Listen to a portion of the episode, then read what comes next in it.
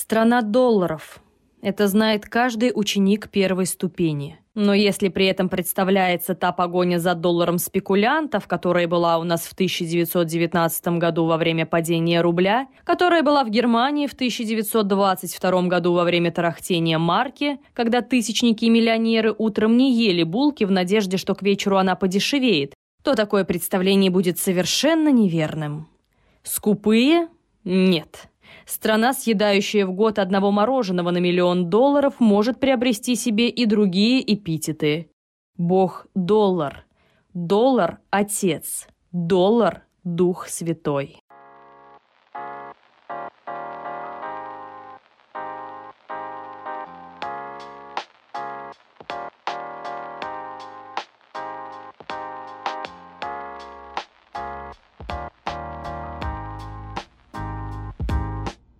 Привет, друзья!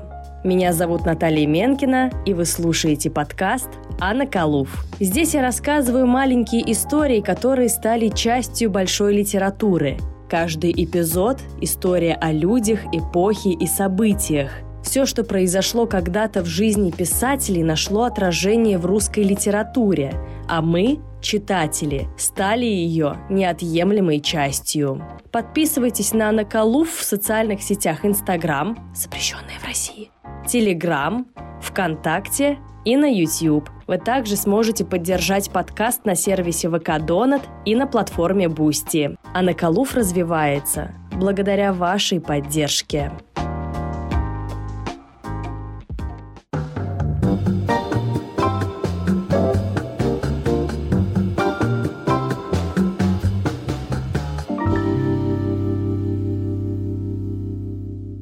1925 году Владимир Маяковский был на пике своей славы. В этом плане ему вообще очень повезло. Сначала он был одним из самых популярных футуристов, затем очень гармонично влился в советскую культуру. К тому же он был художник, и его агитационно-сатирические плакаты стали предшественниками современной рекламы. Его главной мечтой было кругосветное путешествие и добраться до другой части света. И, в принципе, все к этому располагало. А США и СССР вступили тогда в торговые отношения, и выглядело это все вполне благополучно. К тому же популярность Маяковского вышла за пределы Советского Союза. С 1922 по 1924 год поэт ездил в Латвию, Францию и Германию. Он считал, что для поэта необходимо встречаться и разговаривать со своей аудиторией напрямую. В 1923 году Маяковский был намерен получить визу в США – и этому даже способствовал нарком просвещения Анатолий Луначарский. На переговоры для получения визы поэт отправился в Германию, но получил отказ. Он вернулся в Москву и через год попытал счастье во второй раз. 24 октября 24 года поэт выехал из Москвы через Ригу и Берлин в Париж, чтобы снова услышать отказ. Вскоре он снова вернулся в Союз, чтобы подготовиться к третьей попытке. Летом 1925 года в Париже открывалась международная выставка декоративного искусства и художественной промышленности – где также участвовал Советский Союз. Отдел рекламы как раз-таки возглавлял Владимир Маяковский, за что впоследствии он получил серебряную медаль за свои рекламные плакаты. И в этот раз он решил не подавать документы на визу в США, а для начала посетить Мексику. Разрешение на въезд он получил достаточно быстро и уже готовился к большому путешествию. Но поэта обокрали.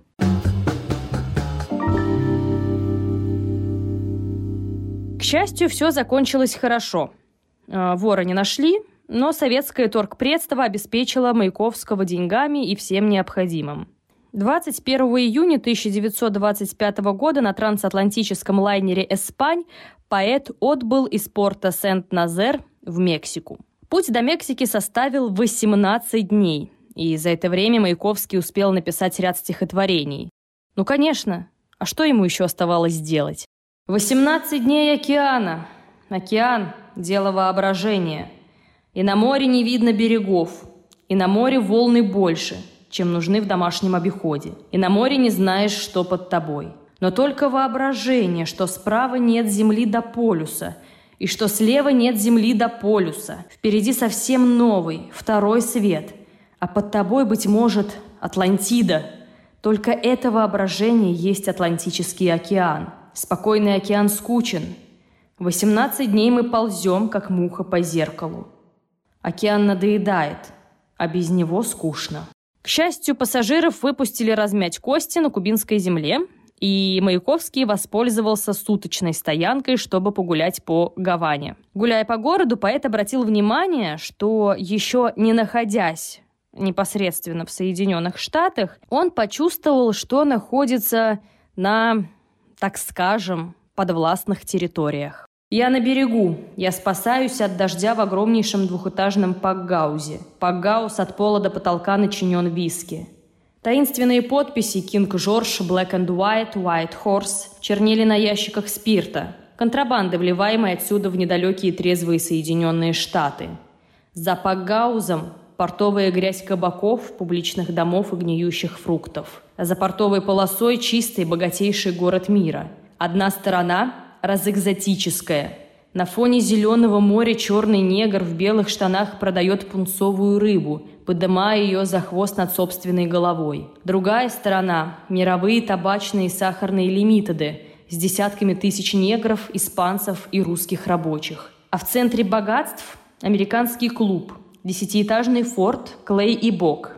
Первые ощутимые признаки владычества Соединенных Штатов над всеми тремя – над Северной, Южной и Центральной Америкой. Им принадлежит почти весь Гаванский Кузнецкий мост, длинная, ровная в кафе, рекламах и фонарях Прада. По всей Видату, перед их особняками, увитыми розовыми каларио, стоят на ножке фламинго цвета рассвета. Американцев берегут на своих низеньких табуретках под зонтиками стоящие полицейские. После отбытия из Гаваны плыть пришлось еще три дня, и, наконец-то, в мексиканский порт Вера Круц, там Маяковский взял билет на поезд до Мехико, где его встретили представители советского полпредства и мексиканские коммунисты во главе с художником Диего Ривейра. Понятно, что Мексика была не конечным пунктом пребывания Маяковского, но он все же провел там почти три недели. За это время он познакомился с историей, культурой, обычаями и нравами Мексики, побывал в Национальном музее, в театрах кино, даже на Кариде, увидел и, конечно, оценил своеобразие монументальной живописи Диего Ривейры. Естественно, Маяковского таскали по всем выставкам, встречам, мероприятиям, где его представляли как выдающегося советского поэта и коммуниста.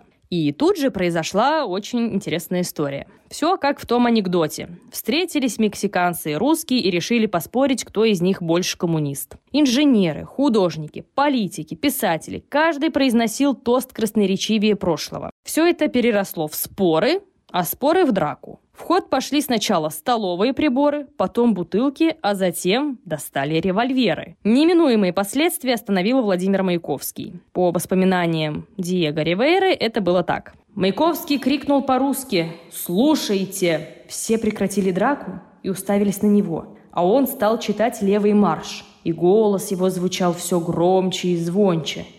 Мексиканцы успокоились, и когда поэт закончил чтение, устроили ему бурную овацию. Бросились к нему, чтобы обнять его, и стали обнимать друг друга. Так чудодейственный голос Маяковского и его поэзия восстановили мир. Достигнув этого, поэт вышел на улицу, и все последовали за ним. После трехнедельного пребывания в Мехико Маяковский наконец получил въездную визу в США. С Диего Ривейро они еще встретятся в Москве. Его пригласят на десятую годовщину Октябрьской революции.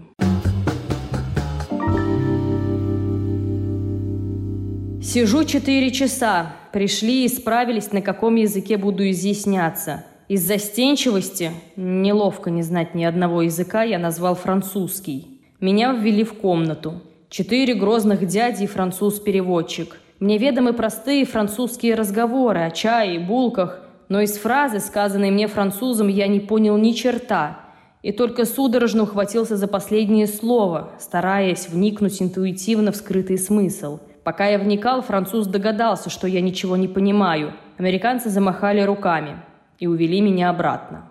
Да, Маяковский не знал иностранных языков. В принципе, по тем временам это было не прям, чтобы зазорно – Есенин, например, не в зуб ногой по-английски, а тем не менее почти год был женат на американке.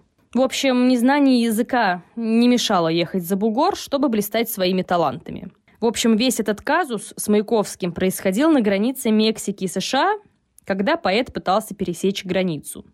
И он, и пограничники вспотели, пытаясь понять друг друга. К счастью, нашелся человек, который выступил в роли переводчика на русский язык. Им оказался еврей, владелец мебельного магазина. С его помощью Маяковский заполнил анкету, после чего его впустили в США на 6 месяцев как туриста под залог в 500 долларов. Тот самый еврей-переводчик оказался достаточно влиятельным человеком и договорился с комиссаром, чтобы советского туриста не трогали. Когда Маяковский отправился на поезде до Нью-Йорка, полиция его не беспокоила, в отличие от других пассажиров, которых проверяли на легальность въезда. 30 июля Владимир Маяковский наконец увидел Нью-Йорк. Да, забыла сказать, что вся эта поездка происходила жарким летом и плавно переходила в осень. Много часов поезд летит по Гудзоновому берегу шагах в двух от воды. По той стороне другие дороги у самого подножия Медвежьих гор. Гуще пруд пароходы и пароходики. Чаще через поезд перепрыгивают мосты. Непрерывнее прикрывают вагонные окна встающие стены. Пароходных доков, угольных станций, электрических установок, сталелитейных и медикаментных заводов – за час до станции въезжаешь в непрерывную гущу труб, крыш, двухэтажных стен, стальных ферм воздушной железной дороги. С каждым шагом на крыше нарастает по этажу. Наконец дома поднимаются колодезными стенками с квадратами, квадратиками и точками окон. Сколько ни задирай головы, нет верхов. От этого становится еще теснее, как будто щекой трешься об этот камень. Растерянный опускаешься на скамейку. Нет надежд. Глаза не привыкли видеть такое. Тогда остановка. Пенсильвания Стейшн. В Нью-Йорке Маяковский поселился, прямо скажем, в очень буржуазном месте. В квартире на Пятой авеню. А сейчас того дома, где пребывал поэт, нету, но на его месте стоит очередной дорогущий апарт-отель. Первым делом после приезда в Нью-Йорк Маяковский решил встретиться с давним другом по футуризму Давидом Бурлюком, который жил в Штатах уже с 1922 года и не собирался возвращаться. А, уверена, что друзьям было что вспомнить.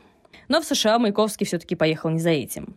В Нью-Йорке у него намечалось семь выступлений, и каждый раз зал был переполнен, а количество зрителей переваливало за две тысячи человек. Как я уже говорила, не надо было знать языка, чтобы блистать своими талантами. Маяковского постоянно звали на различные творческие вечера, просили почитать стихи и даже в узком, но очень влиятельном кругу зрителей. И в один из таких вечеров он познакомился с русской эмигранткой Элли Джонс, которую раньше звали Елизавета Зиберт.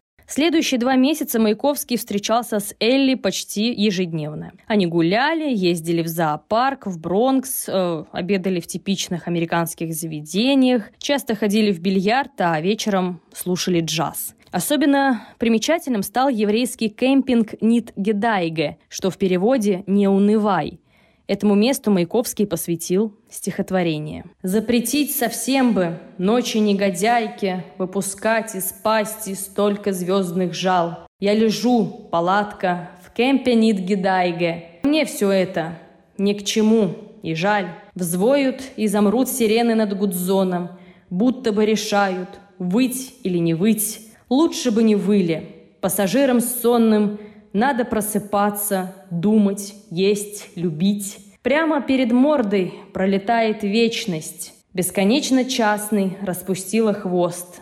Были б все одеты, и в белье, конечно, если б время ткало, не часы, а холст. На людях он называл девушку только миссис Джонс, так как она была замужем, но с супругом жила врозь. Ее совместное времяпрепровождение с Маяковским не прошло даром. Уже в июне 1926 года Элли Джонс родила от Владимира Маяковского девочку Хелен Патрисию Джонс. Бывший муж Элли дал девочке свою фамилию, чтобы она считалась законнорожденной.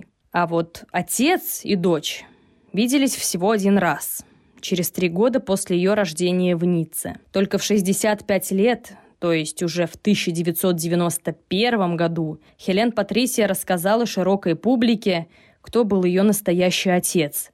Попросила ее звать Еленой Владимировной Маяковской и впервые приехала в Россию.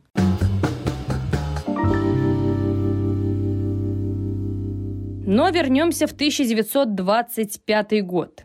Нью-Йорк, конечно, хорош, но Маяковскому надо продолжать путешествие – Осенью он отправился в Детройт, где у него также проходили выступления. Мероприятия организовывали русская и еврейская газеты «Новый мир» и «Фраграйт», которые вместе составляли рабочие колонии. В Детройте 20 тысяч русских, в Детройте 80 тысяч евреев. В большинстве это бывшие нищие, россияне, поминающие о ней всякой дрянью, приехавшие лет 20 тому назад и поэтому дружелюбно, во всяком случае внимательно относящиеся к Советскому Союзу. Исключение – группа врангельцев, вывезенных из Константинополя седыми и лысыми вождями Союза христианской молодежи. Но и эта публика скоро обомнется. Доллар лучше всякой агитации разлагает белую иммиграцию. Обругать маяковских иммигрантов, конечно, не забыл, как и выступить перед ними. Полагаю, что за деньги. Но это ладно. Одним из обязательных пунктов посещения был знаменитый завод автомобильной компании Ford Motor – в 1920-е годы основатель компании Генри Форд очень активно сотрудничал с СССР. В стране на Путиловском заводе выпускали трактор марки Ford Zone Путиловец, а также при помощи американского завода был построен Нижегородский завод имени Молотова. Сейчас это ГАЗ. В 1923 году в СССР издали книгу Генри Форда «Моя жизнь. Мои достижения». Маяковский читал эту книгу и, по собственному признанию, шел на экскурсию в некотором волнении. На завод вводят группами, человек по 50, направление одно, раз навсегда. Впереди фордовец, идут гуськом не останавливаясь. Чтобы получить разрешение, заполняешь анкету в комнате, в которой стоит испещренный надписями юбилейный десятимиллионный форд. Карманы вам набивают фордовскими рекламами, грудами лежащими по столам. У анкетчиков и провождающих вид, как у состарившихся, вышедших на пенсию, зазывал распродажных магазинов. Пошли. Чистота вылизанная. Никто не остановится ни на секунду. Люди в шляпах ходят, посматривая и делают постоянные отметки в каких-то листках. Очевидно, учет рабочих движений. Ни голосов, ни отдельных погромыхиваний, только общий серьезный гул. Лица зеленоватые, с черными губами, как на киносъемках. Это от длинных ламп дневного света. За инструментальной, за штамповальной и литейной начинается знаменитая фордовская цепь. Работа движется перед рабочим. Садятся голые шасси, как будто автомобили еще без штанов. Кладут над колесные крылья, автомобиль движется с вами вместе к моторщикам, краны сажают кузов, подкатываются колеса, бубликами из-под потолка беспрерывно скатываются шины, рабочие из-под цепи снизу что-то подбивают молотком. На маленьких низеньких вагонеточках липнут рабочие к бокам. Пройдя через тысячи рук, автомобиль приобретает облик на одном из последних этапов. В авто садится шофер, машина съезжает с цепи и сама выкатывается во двор. Конвейер Форда немного разнился с представлениями коммунизма. Маяковский лично увидел условия работы на предприятии. На обед у работника 15 минут в сухомятку, не уходя со станка, потому что столовой нет. Очки у работника с толстым стеклом, но не для безопасности, а чтобы не оплачивать каждый раз новые очки. А хочу отметить, что эти очки при попадании царапались, и никто их не менял, так как стекло-то толстое. Но при этом у человека садилось зрение, потому что вот эти царапины мешали ясно смотреть. Несчастные случаи на производстве, конечно, умалчиваются. Картина была ужасающая даже для такого мощного человека, как Владимир Маяковский. В четыре часа я смотрел у фордовских ворот выходящую смену. Люди валились в трамваи и тут же засыпали, обессилев. В Детройте наибольшее количество разводов. Фордовская система делает рабочих импотентами.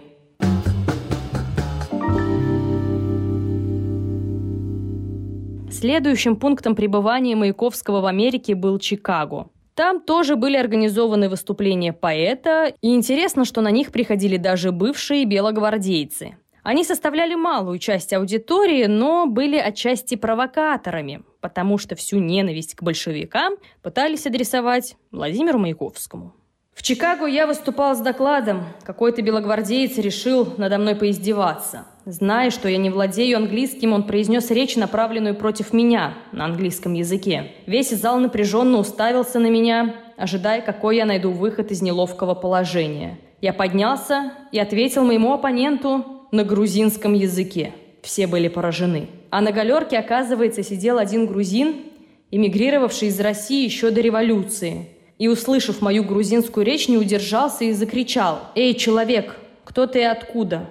Я поднял голову и крикнул в ответ «Кутаисец я, кутаисец». После вечера этот человек повидал меня, и мы очень подружились. Он оказался рабочим. Хочу отметить, что вот этот диалог э, грузина и Маяковского был, естественно, приведен на грузинском языке, но я его перевела, потому что грузинский я не знаю, а не хочу, чтобы у вас вяли уши от моего произношения. Итак, такие ситуации все же были неизбежны, да, такие как провокации. Но все же в большинстве случаев на вечера Маяковского приходили не только сторонники коммунизма, но и э, простые мигранты, чтобы просто послушать русскую речь и узнать из первых уст, что творится сейчас на родине. Да, уста были очень субъективные. Маяковский считал себя посланцем страны Советов. Он гордился своей страной и тем, что за короткий срок существования было достигнуто в новом государстве, особенно в области культуры и литературы. Его путешествие продолжилось в Кливленд, Филадельфию, Питтсбург. Везде был аншлаг, но поэт уже хотел домой и оставил мало записей уже из тех городов. Конце октября 1925 года Маяковский дал свое последнее выступление в Нью-Йорке. В последний раз встретился с друзьями, отправился на пароходе Рошамбо в Гавр. 22 ноября поэт вернулся домой. На родине он написал очерк «Мое открытие Америки», которое опубликовали в крупных изданиях. Его отношение к США осталось однозначным, даже, можно сказать, предвзятым. Маяковского поражал американский капитализм, очень роскошный, но беспощадный. Невероятно богатые центры больших городов и страшные бедные окраины. Миллионеры и нищета. Меня зовут Наталья Менкина. Открывайте новое.